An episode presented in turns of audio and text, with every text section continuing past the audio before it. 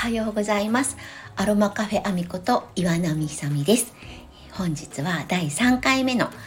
のラジオになります、えー、今日は、えー、友人である衣装作家の里見エルベソさんのお話をしたいと思っています、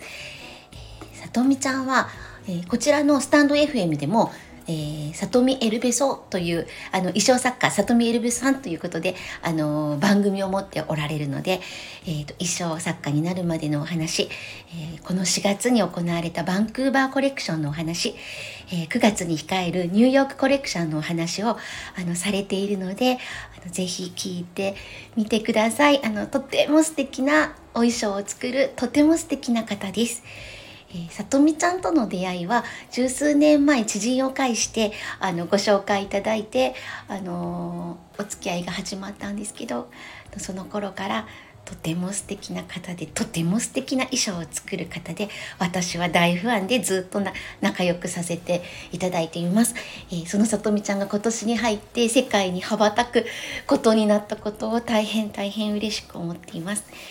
えー、9月に向けてのニューヨークのその今準備についてあの番組でもその里見エルベソさんの番組でもあのたくさんお話しされていますしあの応援団がたくさんいて、えー、番組からいろいろリンクが貼ってあってあの応援できるようになっているのでちょっと是非その里見ちゃんのこのハッピーをつなげる力のあるあの大変素晴らしい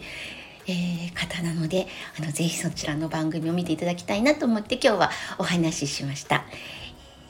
ちょっと短いですが今日はこの辺でで次回はちょっとアロマカフェアミのこと、えー、アロマセラピーのことアロマセラピーとの出会いなどについてお話ししたいと思います。お聴きいただきましてどうもありがとうございます。えいよいよ一日をお過ごしください。さようなら。ごきげんよう。